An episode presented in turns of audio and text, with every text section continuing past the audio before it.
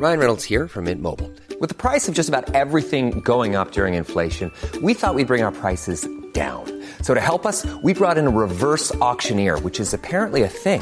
Mint Mobile unlimited premium wireless. Ready to get 30, 30, bit to get 30, bit to get 20, 20, 20, bit to get 20, 20, bit to get 15, 15, 15, 15 just 15 bucks a month. So, Give it a try at mintmobile.com slash switch. $45 upfront for three months plus taxes and fees. Promo for new customers for limited time. Unlimited more than 40 gigabytes per month. Slows. Full terms at mintmobile.com. My business used to be weighed down by the complexities of in person payments. Then, Stripe Tap to Pay on iPhone came along and changed everything. With Stripe, I streamlined my payment process effortlessly. No more juggling different methods. Just a simple tap on my iPhone, and transactions are complete. What's truly remarkable is how Stripe caters to all my customers' preferences. Whether they're using cards, Apple Pay, or other digital wallets, Stripe ensures a smooth checkout experience every time. Setting up Stripe was a breeze, taking just minutes to get up and running. From local markets to global retailers, Stripe helped me expand my reach and grow my business with ease. To learn how Tap to Pay on iPhone and Stripe can help grow your revenue and reach, visit stripe.com slash tap iPhone. Coming up on DTNS, why it might be illegal for you to embed that Instagram post. Autonomous cars might reduce crashes by about a third, and where to position your speakers for better listening. This is the Daily Tech News for Friday, June 5th, 2020, in Los Angeles. I'm Tom Merritt. And from Studio Redwood, I'm Sarah Lane. Drawing from Studio Cleveland, I'm Len Peralta. I'm the show's producer, Roger Chang. And coming to us from St. Louis, Missouri, Mr. Patrick Norton, host of AVExcel. How's it going, Patrick? I'm excited that I didn't jump into the opening at the wrong start, at the wrong points. I'm good. It's, Uh, they have good, humidity man, here. Good. Uh, thanks for, for coming and, and tell us where to where to shove our speakers. Hopefully, someplace not anatomically improbable. I I'll, I await uh, with bated breath to find out. uh, we were just having a conversation about leaf blowers and Wizard of Oz remastering and all kinds of cool stuff on Good Day Internet. If you want to get that show, become a member at patreon.com slash DTNS. Let's start with a few tech things you should know. DuckDuckGo search engine CEO Gabriel Weinberg told Bloomberg that officials investigating Google for antitrust violations asked him about the idea of forcing Google to offer search alternatives on Android and also in Chrome.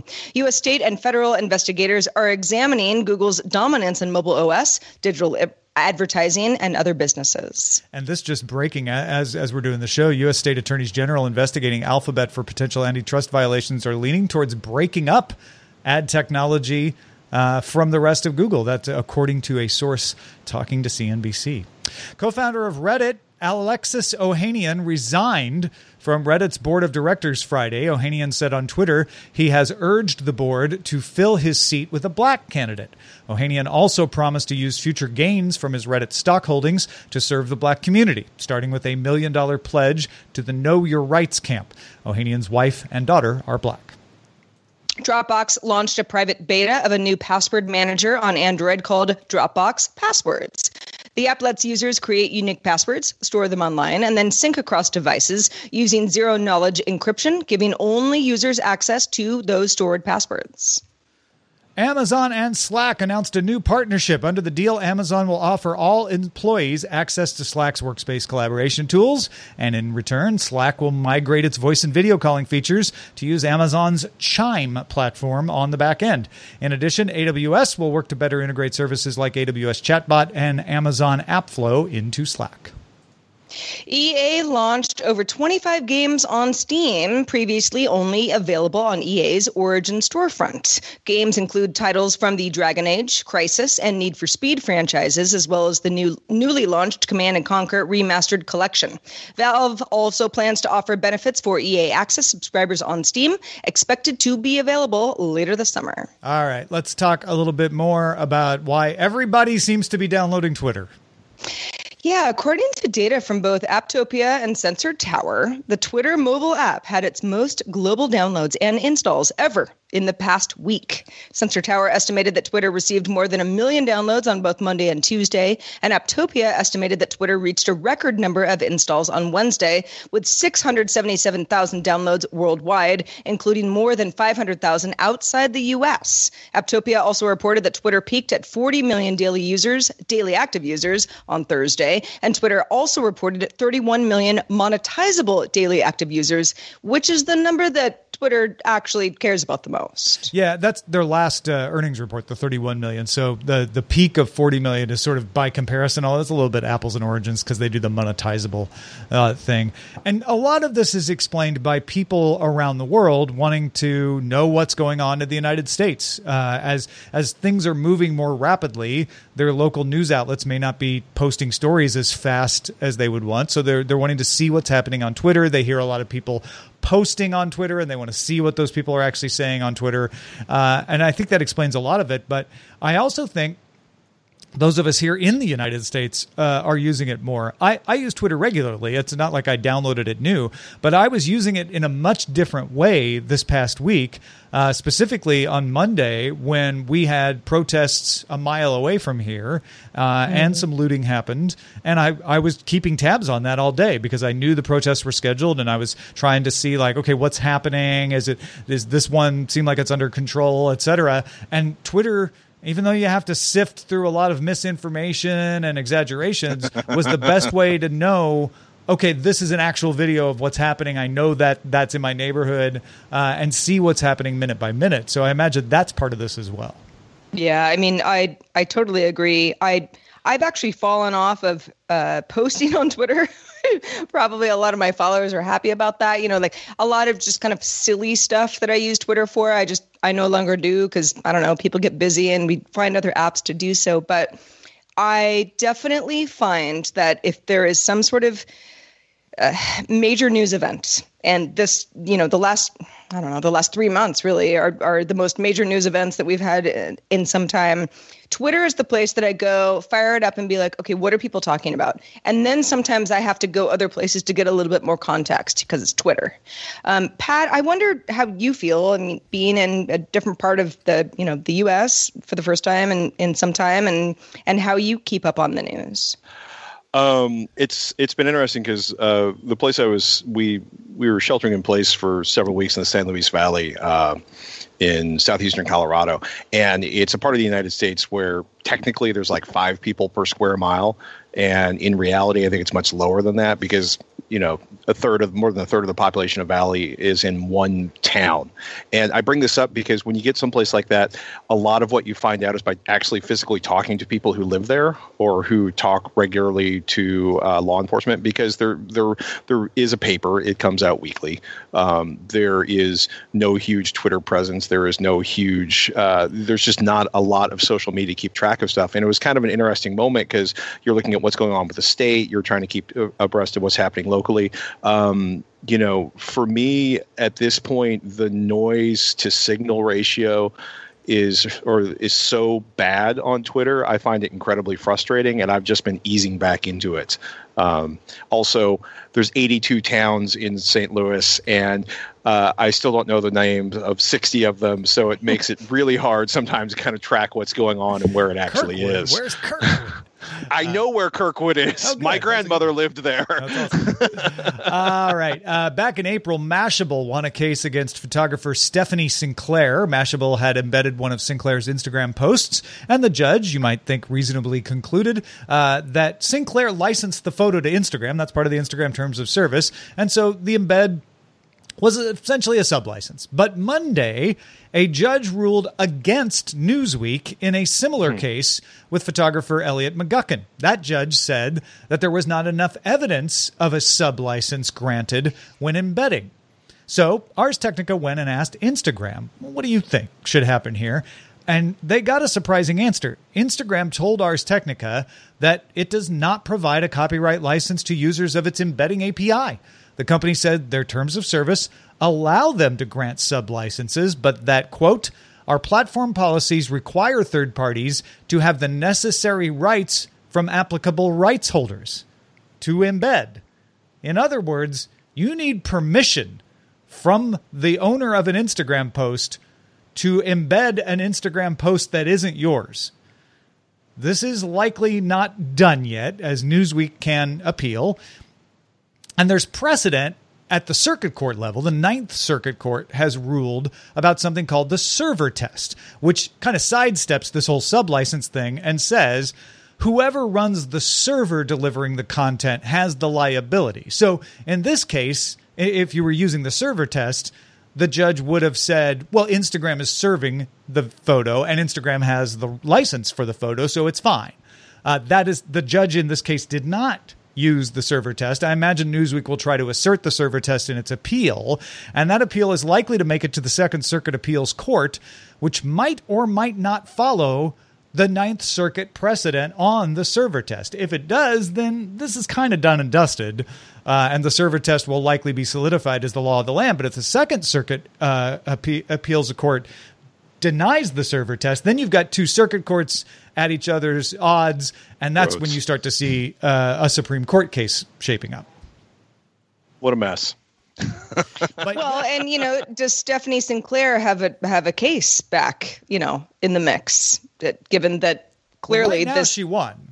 Uh, and and so yeah, it all it all depends on on what. The, well, no, Mashable won against her. Oh, Stephanie Sinclair. Sorry, you're right. You're right. Would Elliot Stephanie McGurk Sinclair be able to like relitigate this? Yeah, I'd be like, oh, hold on a second. Yeah, like how are these two things different? Sure. A news or you know a publication uh, embedded one of my photos. I take issue with that. You know what what, what course do I have? She may be What- exhausted though since she didn't appeal it because she did go to court. Uh, Yeah, that's so it's true. Hard, it's hard to say. But the broader implication is, uh, for the time being now, Instagram's policy is you should not be embedding Instagram posts, which is against the way the web works. The way the web has worked up till Yes, now has but- been by the server test. But Instagram also wants you to go to the Instagram app or the Instagram web page, but only if the Instagram web page is signed in. You know what I mean? They they they what they they they've been working very hard to try to force people into using their app because their app is a shining beacon on a hill or or something. But mostly that that comment to Ars Technica sounds like a cop out. Well, you know what I mean? Like but the but the the, the quote to Instagram from Ars Technica to me just reeks of, you know, we really don't want to get involved in this litigation. So we're going to tell you something that is technically true internally that we've probably never published anywhere, and our embedding partners are going to be really pissed off at Well, and when they, they, al- they also want to keep their photography clients happy, and the photographers want Yeah. this to not be licensable. They want people to have to Yeah. get permission, which is why they're going to court over this stuff. Well, guess who we haven't talked about in a while on this show? Broadcom. That's true. During Broadcom's quarterly earnings call, CEO Hock Tan said that a large North American phone mobile customer didn't say who, just said, you know, just a big one, normally contributes a double digit uplift in revenue for Broadcom, which supplies parts like modems. Hmm. Tan said that Broadcom is now, quote, not expecting to see this uptick in revenue until our fourth fiscal quarter, end quote. He said Broadcom is, is in on the device, but has questions about the timing. Apple happens to be Broadcom's biggest North American customer. Didn't say that that's who it was. Just just might be. And analysts have speculated that a new iPhone might be delayed from Q3 to Q4. So wait a minute. Are you saying that Broadcom says one of their biggest customers is delaying a device and Apple is Broadcom's biggest customer, so it might be Apple that's delaying a device until the fourth quarter? I mean, I you know that how would I know such a thing? It one one might on case, put two and two together, and I I I think it's somewhat obvious that that's what Broadcom is talking about here, Yeah, and it's pretty obvious what that yeah. Uh, and and so it doesn't surprise me that an iPhone release that might normally happen in September is probably going to happen in October, and it means you, that even if uh, you do order an, an iPhone, a new iPhone in October, might be harder to get, might be in limited, more limited supply. Uh, this is the fallout from disruption of supply chains and, and quality control. That whole story we had yesterday about Apple uh, not being able to send their engineers to China and maybe looking for alternative ways to do quality control because of that. Uh, that that's part of what causes these delays. So this is just this is actually some solid information, not just an analyst talking about sources, but but it's some solid information that like yeah, it does look like uh, there will be a new iPhone, but it will be Q4, not Q3, which isn't tragic to be honest. Two weeks ago, Sam Machkovech from Ars Technica wrote a story about Maxis Business Solutions. Uh, of course, Maxis, the maker of SimCity, created Maxis Business Solutions in the wake of the success of SimCity to make simulators for business use. Chevron was one of the companies that engaged that division, wanted Maxis to make a simulated oil refinery, not for training purposes, because it just wouldn't be safe uh, to do that, but to help employees at its Richmond, California plant understand how the entire refinery worked. To say, like, look, we're not going to train you on every job here, but this gives you a sense of how these jobs are all interdependent. So in 1992, Maxis made a prototype game called Sim Refinery. Librarian and archivist Phil Salvador tried to find a copy, but it seemed like it was lost forever. He found lots of references, but couldn't find the actual code until an Ars Technica reader, hearing about Salvador's efforts in the Ars Technica article, posted to the comments with an image of Sim Refinery on a 3.5 inch disc that he said belonged to a retired chemical engineering friend.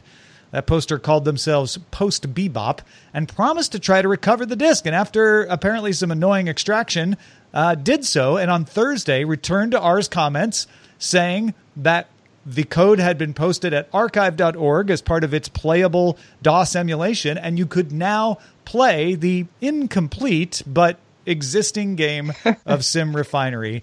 Uh, the game is uh, available to play on the web now as much as you can. A lot of the buttons don't work because it was never completed. Uh, and Salvador himself has been streaming the game on his Twitch channel at twitch.tv slash obscuritory. I gotta say, I mean, not working in the refinery field uh, in any sense, and I don't necessarily plan to. This is such a like cool way to learn something uh, in a in a in a in a in a in a sense of I don't know somewhere that you would never have the opportunity to learn otherwise. Like I would like to play this. I want to know like what the company wanted to gain, Chevron in this case, by saying, "Hey, play this game and then give us some feedback of what makes sense to you and what doesn't make sense to you so that we can be a better company overall." I mean, we are talking about, you know, gas and oil companies, but but it, think of all the companies that might have done this and and being a fly on the wall. Patrick, do you want to play Sim Refinery? Partially in one i've already opened the link and i closed it immediately because i'm supposed to be doing something constructive right now. Um, but it's also i was like i was listening to to sarah and i'm like oh you know this is like the farm simulator and the truck diving simulator and the train. There's all these insane simulations of of job scenarios these days most of them coming out of europe where you're looking at it and you're like oh that's just that's just and then 19 hours later you're like did i just drive a tractor for 12 hours and then look at I learned a lot. I tell you, um, you know, I, like, you, I I did try Sim Refinery earlier today. You have to know a lot about the refinery for this to make any sense. Uh, and like I said, a lot of the editing buttons don't work. You can't go and change right. the refinery. You really can only re- control it. Uh, and none of the buttons make any sense to me. But I imagine if I worked at the refinery, these would all be terms that I was familiar with. Uh, Don't folks, touch that button. That's yeah, folks who do know about it say it's really fun. Like you can you can you know see how things are interdependent, and if you do something wrong in one place, it explodes somewhere else. Uh, and it's it's like you said, Sarah. It's all for like helping people understand how their how their roles interrelate, uh, and it's a cool idea. I just having worked so close to it, I just want the chance to understand like some of the different sections and what they were doing when they were glowing at night or not on fire. Um, yeah, yeah. yeah. Uh, well, speaking of not on fire, hopefully, a study from the Insurance Institute of Highway Safety estimates that autonomous cars could prevent about one third of U.S. car crashes if all cars on the road were autonomous. autonomous cars will be better at identifying hazards. They can react faster. They won't suffer distractions that humans suffer. The problem comes when events happen too fast for even a computer to react to, such as a bicycle unexpectedly veering into a car's path, We know all about that story with, with Uber back in Arizona. Autonomous cars are not expected to be able to prevent all errors or misjudgments like that, but a group of autonomous vehicle makers called Partners for Automated Vehicle Education uh, pointed out that the study assumed that humans could alter car programs to break traffic laws, which accounted for another 38% of crashes. Yeah, so the people who make the automated cars are saying, oh no, it, it would, if you actually make sure that people can't like change it to speed, then it's going to pre- prevent two thirds uh, of crashes or more. Um, and the Insurance Institute is really just looking for like what's what's the way we can reduce payouts, which means they want to get it accurate. They want to get they don't want it the number right. to be too high or too low. Uh, so I, I tend to trust the Insurance Institute, but that is that is a controversial assumption to say like you know will will we be able to have our autonomous cars go faster uh, than the law allows, or will we be, you know, prevented from that? Will even if I own the autonomous car, will the car go? No, no, I can never go more than seventy miles an hour because that's the the speed in this zone. Th- Which can actually endanger you in some parts of the United States. Um, well, if all the cars are autonomous, I guess it wouldn't. But while it's mixed, okay. it absolutely could. Yeah, you're right. Uh, and and they were also taking taking the uh, the more forgiving assumption of all the cars being autonomous, which of course won't be the truth for a long time. Yeah. Yes. Hmm. No. Okay. Uh, everybody's like, I, I, I don't know. I, I was seeing this spun negatively out there, and and I was like, you know, they're saying like, oh, uh, cars won't be able to prevent you know, autonomous cars won't won't prevent seventy percent of crashes. I'm like, yeah, but that's still a third. That's that's yeah. I'll, I'll yeah. take it. Yeah. You know. I mean, listen, I, yeah, it's. I feel like we're we're so, and we talk about this all the time on the show. We're on the precipice of this being the norm but we're not there yet. Mm-hmm. Right. And so, you know, there's still this this ongoing conversation of like, well, is it just safer to like keep it as humans, or you know, are the robots gonna, you know, start, you know, um, making really bad mistakes on the road, and and we as humans will suffer. And and all the research shows that no, the case is that autonomous cars are going to make us safer but it's still a very it's a hard pill to swallow for a lot of people because it's going to change life yeah it, it's also, I mean, a lot of the autonomous car companies have grossly exaggerated the current state of how effective their autonomous driving systems are.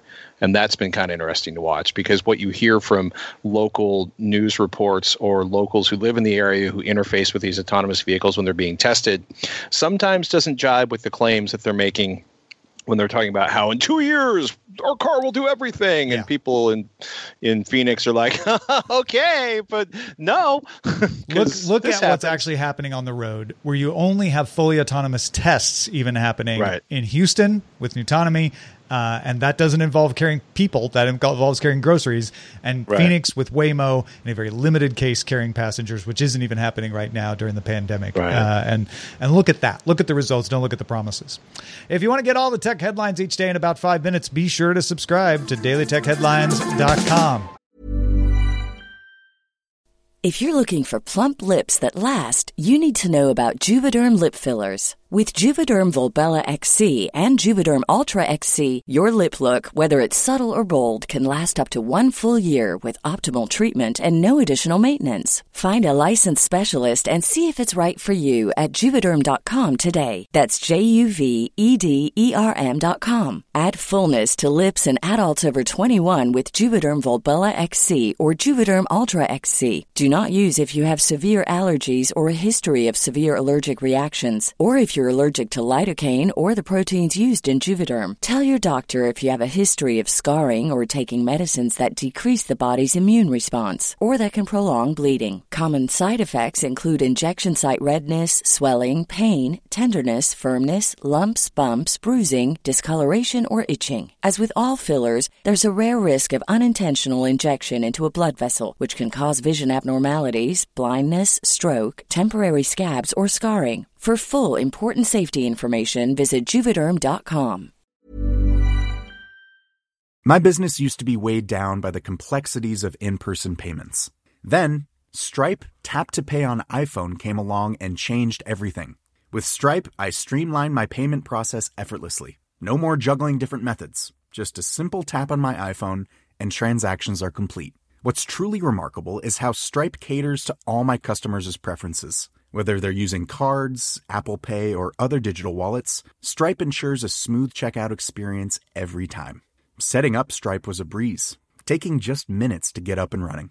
From local markets to global retailers, Stripe helped me expand my reach and grow my business with ease. To learn how Tap to Pay on iPhone and Stripe can help grow your revenue and reach, visit stripe.com slash tap iPhone. The Claude 3 model family from Anthropic is your one-stop shop for enterprise AI.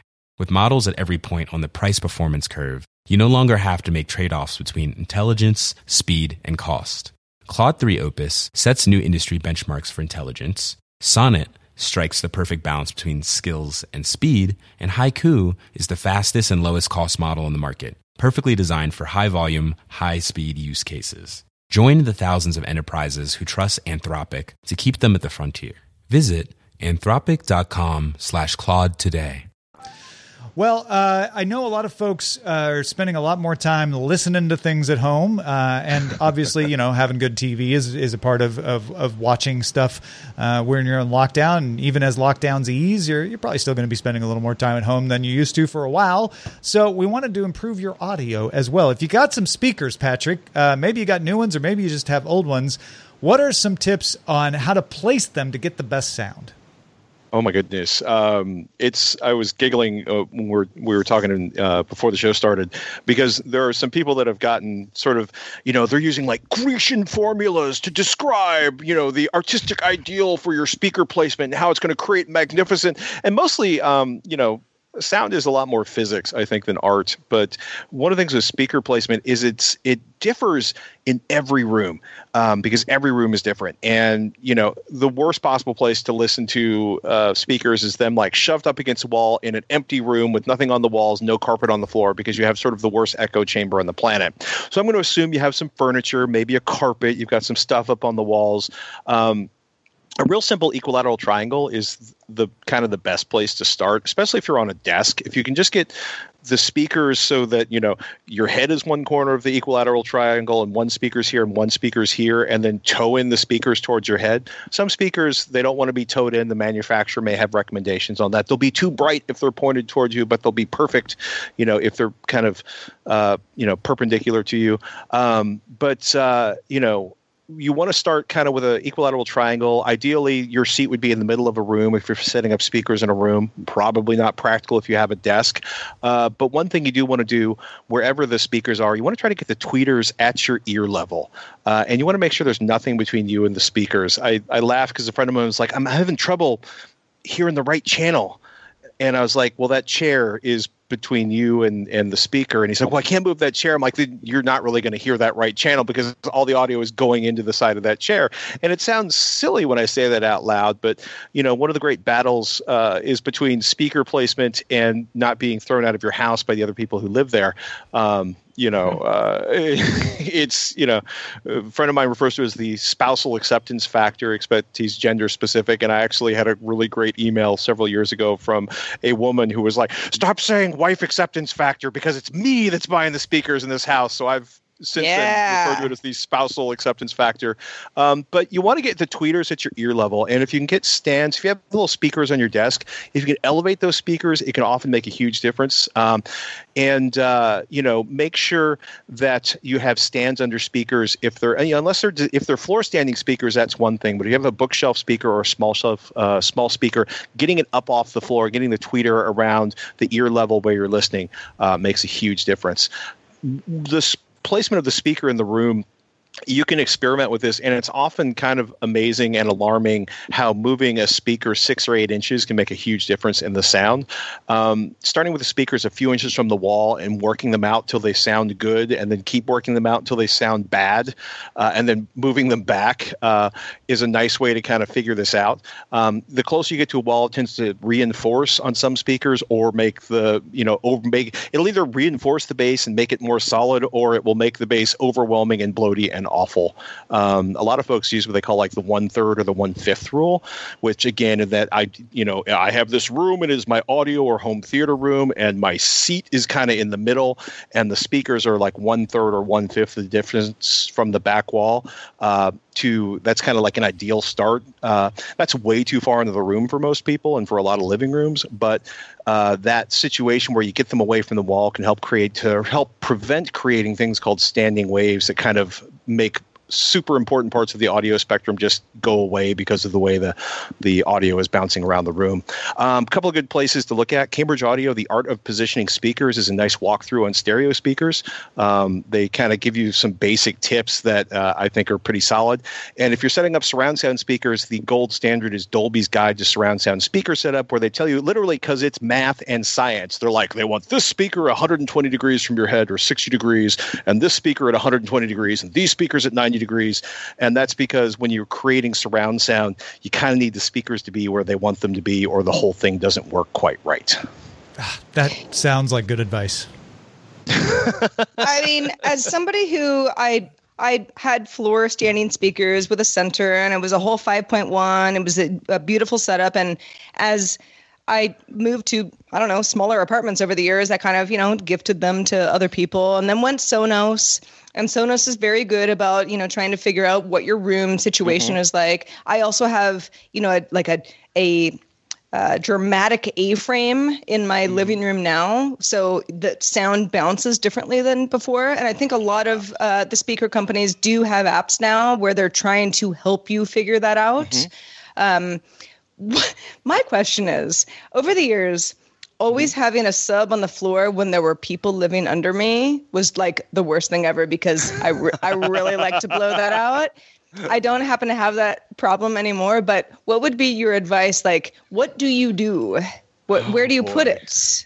Um, it really depends a lot on the uh, it depends a lot on the structure you're in and how solid it is. If you're in an apartment building with concrete floors that are like reinforced concrete, they tend to absorb a lot of the bass, and maybe you put uh, a pad underneath it, and that kind of decouples the subwoofer from the floor, and that helps um, that actually helps isolate the sound somewhat. the The problem is is is uh, a friend of mine works for a company called well he he started a company called the Source AV down in Torrance, California, and they make amazing home theaters. Like, close your eyes, imagine a Hollywood producer with too much money and a blank check, and that guy builds those uh, those systems. And to eliminate all of the bass, like when they have somebody who's like, it has to be perfect, they basically pour three feet of concrete and create this giant bunker, and that that eliminates all of the bass from trucks going by or strange things happening outside or planes going over. Um, so it, it, can be really challenging, and a lot of it's for me when I lived in an apartment building that was made out of uh, toothpicks and spit, um, figuring out like I basically put all of the speakers sort of at the far end of the one room and pretty much could only operate them uh, when my neighbor was at work or out partying because he once complained that I opened the refrigerator and, and, and drank water and he's like, "You can't be making this noise." And I explained to him that I actually opened up the refrigerator and I put a towel down so the cup coming out of the oh boy thing wouldn't wake him up and poured him. And he's like, "Well, it's just too much." I'm like, "So you're telling me I can't drink water when I'm thirsty in my apartment?" And he's like, "I really would prefer you didn't after 10 o'clock at night." And I'm like, "Great. Tonight we're going to have a demonstration of what loud is, so we can recalibrate your needs, and so that I can actually have a life that involves using my refrigerator." You see, see, uh, yeah. Um, apartment life. This stuff um, really matters. It does really matter. It's tough. Uh, also, shout out to Sonos. They just released the Arc, which just came out, uh, shipping uh, actually in five days, and that uh, brings Dolby Atmos into one of a wider, skinnier uh, bar, and that's uh, that's pretty slick. But yeah, it's subwoofers are tough because those deep frequencies penetrate all the walls and drive all the neighbors insane. Um, I'm sorry. well, I mean, I I am too neighbors of mine over the last decade plus. Uh, if you if you feel our pain, uh, you can join our conversation here at Discord, which you can join by linking to a Patreon account at patreon.com/dtns. Let's check out the mailbag. Oh, let's. So Stephen wrote in and took me to task, and I'm glad you did, Stephen, because he said, I have a quick correction for DTNS 3795. That was our show yesterday. Uh, ben Gomes is my fiance's cousin. I just want to correct the pronunciation of his last name. That was me. It's pronounced like Holmes, not like Gomez, as in Gomez Addams. Per my fiance, it's an obscure surname, even in India, and that's where the family's from. So, easy mistake. I had not heard the name myself until they became part of the family.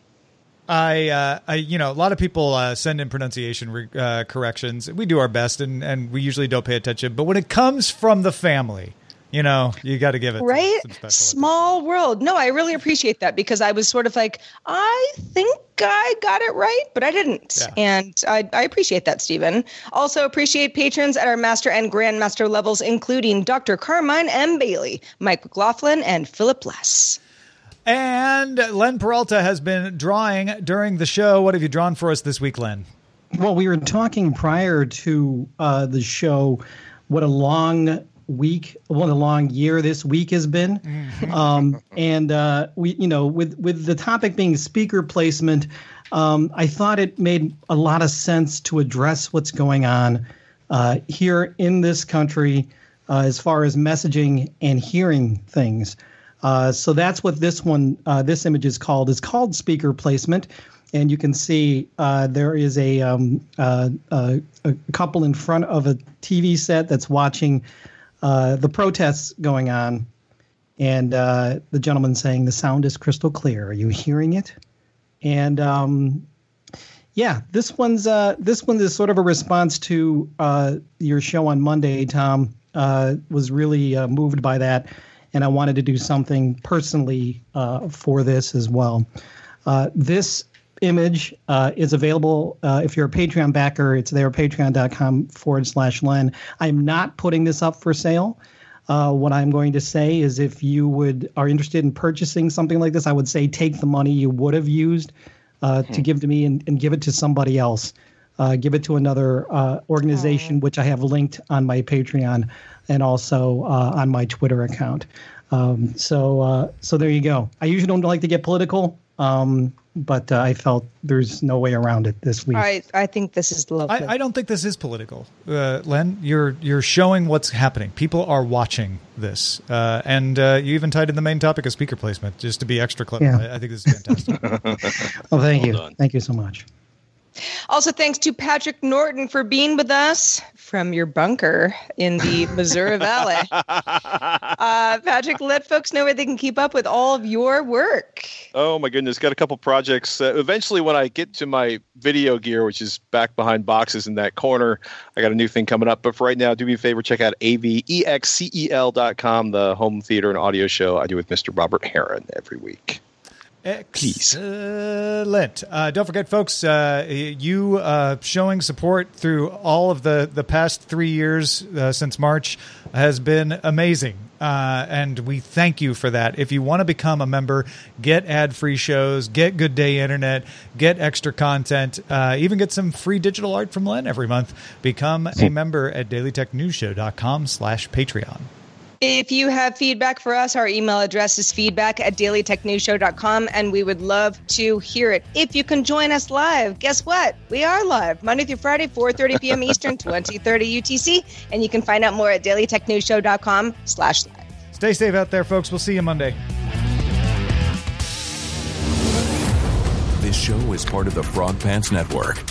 Get more at frogpants.com. you have enjoyed this program. Hi, this is Janice Torres from Yo Quiero Dinero. If you own or operate a business, whether it's a local operation or a global corporation, partnering with Bank of America could be your smartest move. By teaming with Bank of America, you'll enjoy exclusive digital tools, award winning insights, and business solutions so powerful you'll make every move matter. Position your business to capitalize on opportunity in a moment's notice. Visit bankofamerica.com slash banking for business to learn more. What would you like the power to do? Bank of America NA, copyright 2024. Ever catch yourself eating the same flavorless dinner three days in a row? Dreaming of something better? Well, HelloFresh is your guilt free dream come true, baby. It's me, Keke Palmer. Let's wake up those taste buds with hot, juicy pecan crusted chicken or garlic butter shrimp scampi. Mm. Hello Fresh. Stop dreaming of all the delicious possibilities and dig in at HelloFresh.com. Let's get this dinner party started.